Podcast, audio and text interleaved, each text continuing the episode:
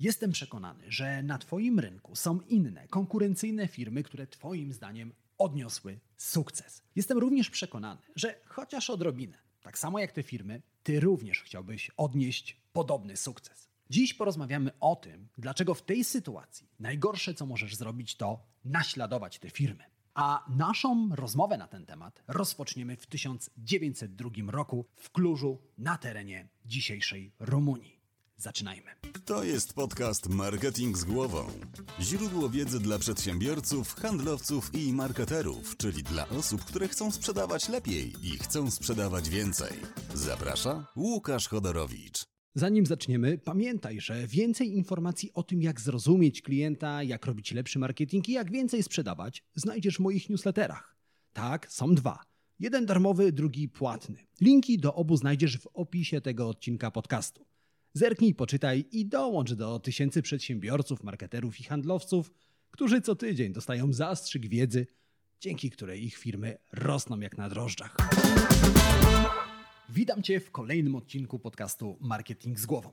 Podcastu, który, jak się okazuje, jest najchętniej słuchanym polskim podcastem o marketingu. Według aplikacji Apple Podcast, Marketing z głową jest podcastem numer jeden wśród marketingowych podcastów w Polsce. Bardzo mnie to cieszy, ale najbardziej cieszy mnie to, że wiedza z tego podcastu dociera do nowych osób, do osób, które tej wiedzy potrzebują. I przy tej okazji chciałbym Ci bardzo gorąco podziękować za dwie rzeczy.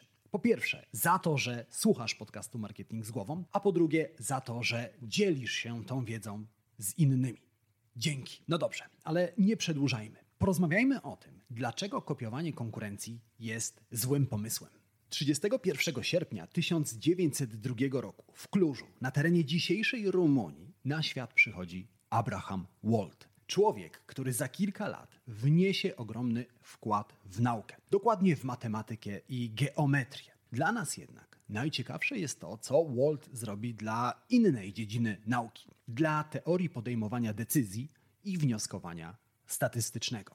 Walt pochodzi z rodziny żydowskiej, a to w czasie II wojny światowej stanie się jego przekleństwem. Nim jednak wybucha wojna, Walt kończy matematyczne studia na Wiedeńskim Uniwersytecie. Na tej samej uczelni broni tytułu doktora nauk matematycznych. Gdy wybucha wojna i naziści wkraczają do Wiednia, mordują praktycznie całą rodzinę Walta. Jemu jednak udaje się uciec i znajduje schronienie w Stanach Zjednoczonych, gdzie za kilka lat będzie miał okazję pomścić swoich bliskich. Najpierw jednak rozpoczyna pracę w panelu matematyki stosowanej. Czym jest panel matematyki stosowanej?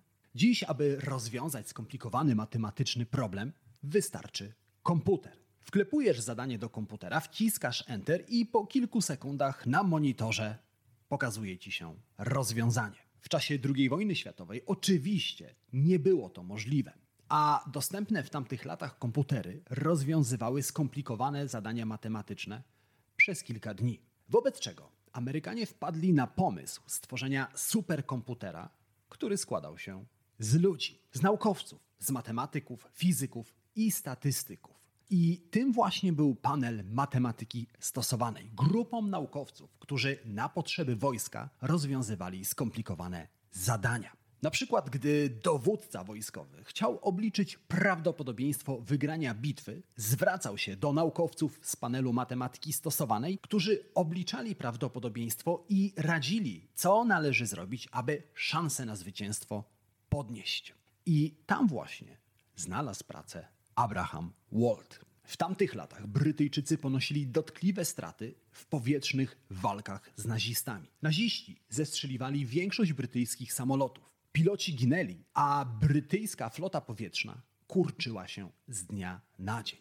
Wobec czego brytyjscy dowódcy zwrócili się o pomoc do naukowców z panelu matematyki stosowanej. Poprosili ich, aby naukowcy opracowali pomysł, opracowali system, który pomoże podnieść szansę na to, że brytyjskie samoloty wrócą do bazy. Ten problem trafił na biurko Abrahama Walta, który z powodu krzywd, które wyrządzili mu naziści, był niesłychanie zdeterminowany i zmotywowany, aby pomóc Brytyjczykom. Wobec czego naukowiec wydrukował kartki z obrysami samolotów, które przekazał Brytyjczykom. Poprosił, aby za każdym razem, gdy samolot wróci do bazy, piloci na rysunku zaznaczyli te miejsca, w które naziści trafiali.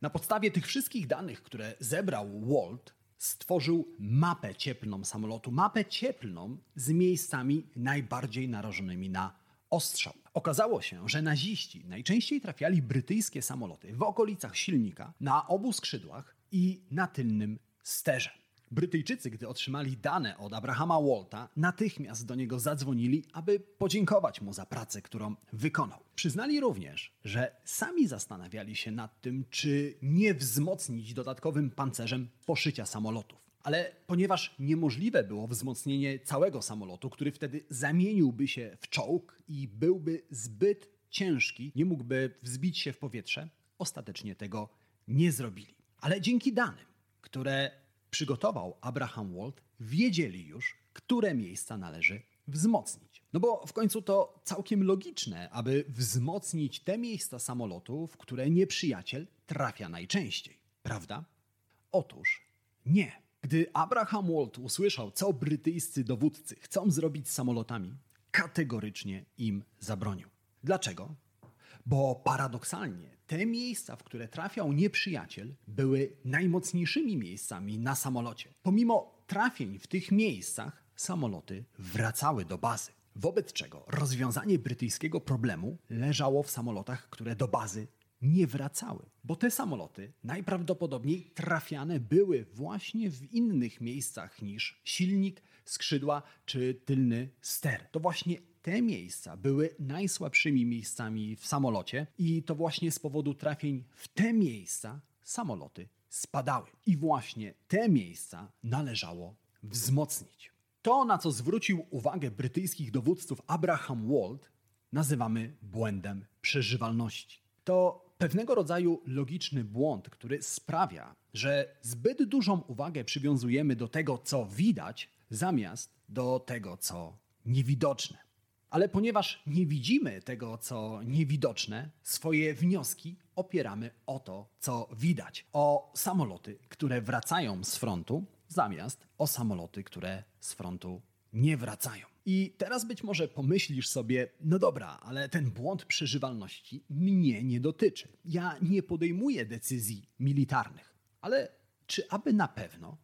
Bo okazuje się, że na błąd przeżywalności jesteśmy narażeni za każdym razem, gdy musimy rozstrzygnąć sytuację, w której pojawiają się zwycięzcy i przegrani. Czasami chodzi o wojnę, czasami chodzi o biznes, a czasami chodzi o życie.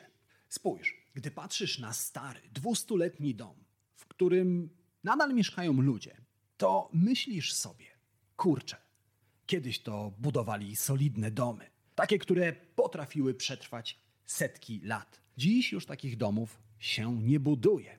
Jednak w tej sytuacji popełniasz właśnie błąd przeżywalności. Skupiasz się na tym, co widoczne i nie widzisz tego, czego nie widać. Nie widzisz domów, które nie przetrwały. Nie widzisz tych domów, które było trzeba wyburzyć. Skupiasz się tylko na bardzo wąskim wycinku rzeczywistości, ale skupiasz się na nim, bo go widzisz. Innym razem, gdy widzisz stary zabytkowy samochód, myślisz podobnie. Kiedyś to robili solidne samochody, dziś już takich nie produkują. Ale znowu, nie widzisz tego, co niewidoczne. Nie widzisz wszystkich samochodów, które zostały wyprodukowane w tym samym roku, ale które nie przetrwały do dzisiaj, które było trzeba zezłomować. Skupiasz się na wąskim wycinku rzeczywistości i nie widzisz tego, co niewidoczne.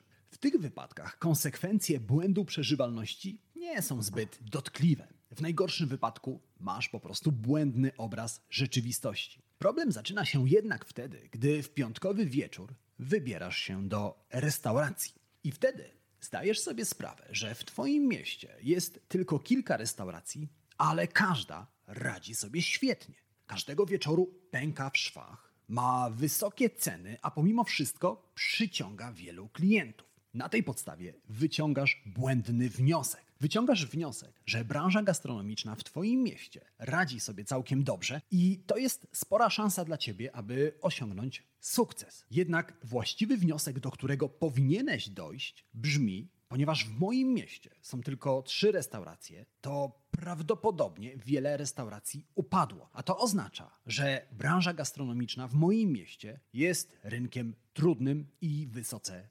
konkurencyjnym. A teraz pomyśl przez chwilę o człowieku sukcesu. Kto przyszedł ci do głowy? Być może jakiś aktor Tom Hanks, być może prezenter telewizyjny Tomasz Kamel, a być może biznesmen Bill Gates. O życiu Billa Gatesa napisano wiele książek. Autorzy tych książek próbowali odtworzyć ścieżkę, która doprowadziła Billa Gatesa do sukcesu. Okazuje się, że Bill Gates ma wiele wspólnego z Markiem Zuckerbergiem i Steve'em Jobsem. Wszyscy bardzo szybko przerwali studia. Każdy z nich szybko założył firmę i każdy z nich założył swoją firmę w garażu rodziców. Wobec tego, na podstawie tych książek, na podstawie tych historii, możesz dojść do wniosku, że sprawdzoną receptą na sukces jest szybkie przerwanie studiów, szybkie założenie firmy i najlepiej, żeby ta firma była właśnie w garażu rodziców. Problem jest jednak taki, że w tej sytuacji znowu skupiasz się na tym, co widoczne, a powinieneś przyjrzeć się temu, czego nie widać. Powinieneś przyjrzeć się wszystkim osobom, które szybko przerwały studia, szybko założyły firmy, ale sukcesu nie osiągnęły. Prawda jest taka, i to dowodzą badania, że większe szanse na osiągnięcie sukcesu mają osoby, które studia skończą. Jednak ponieważ media, internet są bezlitosne dla osób, które nie odniosły sukcesu i szybko o takich osobach zapominają, częściej znajdziesz informacje o osobach, które sukces odniosły. Ja sam, gdy robiłem research do tego odcinka podcastu, na 20 artykułów opisujących ludzi sukcesu trafiłem tylko na jeden artykuł opisujący ludzi, którzy ponieśli porażkę. Jest coś niesamowitego, coś inspirującego w tych wszystkich opowieściach o sukcesie, co sprawia, że mamy ochotę je czytać. Jednak, czytając właśnie takie historie, mamy bardzo wąski obraz rzeczywistości. Skupiamy się tylko na tym, co widoczne i nie zauważamy tego, co niewidoczne. To samo dzieje się, gdy czytamy książki, które obiecują nam sprawdzoną receptę na sukces. Nigel Cumberland napisał książkę 100 reguł ludzi sukcesu. Czy czytając tę książkę i stosując wszystkie zasady w tej książce opisane, masz gwarancję sukcesu? No nie. Prawda jest taka, że aby wyciągnąć właściwe wnioski na temat tych rad, musiałbyś najpierw porozmawiać z osobami, które przeczytały książkę, zastosowały te rady ale sukcesu nie osiągnęły. Musiałbyś przyjrzeć się temu, czego nie widać, ponieważ sukces zależy od wielu czynników: od wyczucia czasu, od sytuacji na rynku, od szczęścia. To są czynniki, których nie kontrolujesz, i nawet jeżeli zastosujesz rady, które obiecują, dają gwarancję sukcesu, nie masz pewności, że ten sukces osiągniesz. I właśnie dlatego następnym razem, gdy będziesz przyglądał się swojej konkurencji i dojdziesz do wniosku, że konkurencja odniosła sukces, bo na przykład prowadzi bloga, prowadzi podcast, wydrukowała partię ulotek albo postawiła na mieście większe billboardy i wpadniesz na pomysł, aby spróbować tego samego, bo dzięki temu i ty osiągniesz sukces, to przypomnij sobie o błędzie przeżywalności i zastanów się, czego nie widzisz. Zastanów się, co ci umyka. Czy są inne firmy, które podążały tę samą ścieżką, a jednak sukcesu nie odniosły? Prawda jest taka, że dla każdego z nas istnieje tylko jedna recepta na sukces. I każdy z nas sam musi tę receptę znaleźć. Na koniec porozmawiajmy o tym, czy błędu przeżywalności można uniknąć. Uważam, że tak, ale musisz zdać sobie sprawę z dwóch rzeczy. Po pierwsze, musisz zrozumieć, że błąd przeżywalności istnieje i stanowi realne zagrożenie dla ciebie i dla twojego biznesu. Po drugie, za każdym razem, gdy podejmujesz decyzję w oparciu o zwycięzców i przegranych, zadaj sobie pytanie: co mi umyka? Czego nie widzę?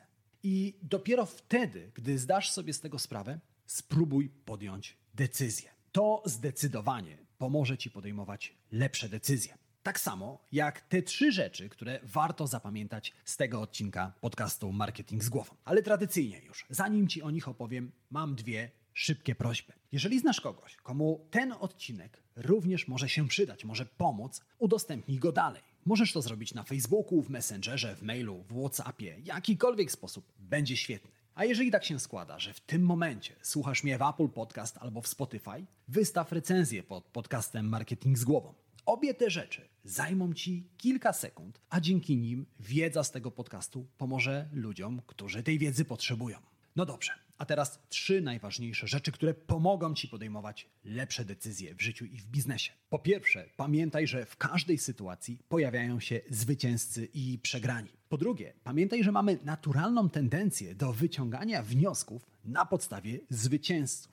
Po trzecie, pamiętaj, aby szukać przegranych aby dostrzegać to, co niewidoczne i na tej podstawie wyciągać wnioski. Wtedy Twoje decyzje będą właściwsze, a wnioski, do których dochodzisz, trafniejsze. I tego gorąco Ci życzę. Życzę Ci również udanego dnia, udanego tygodnia, wszystkiego dobrego i przypominam, że my słyszymy się w kolejnym odcinku podcastu Marketing z głową. Do zobaczenia, do usłyszenia. Cześć.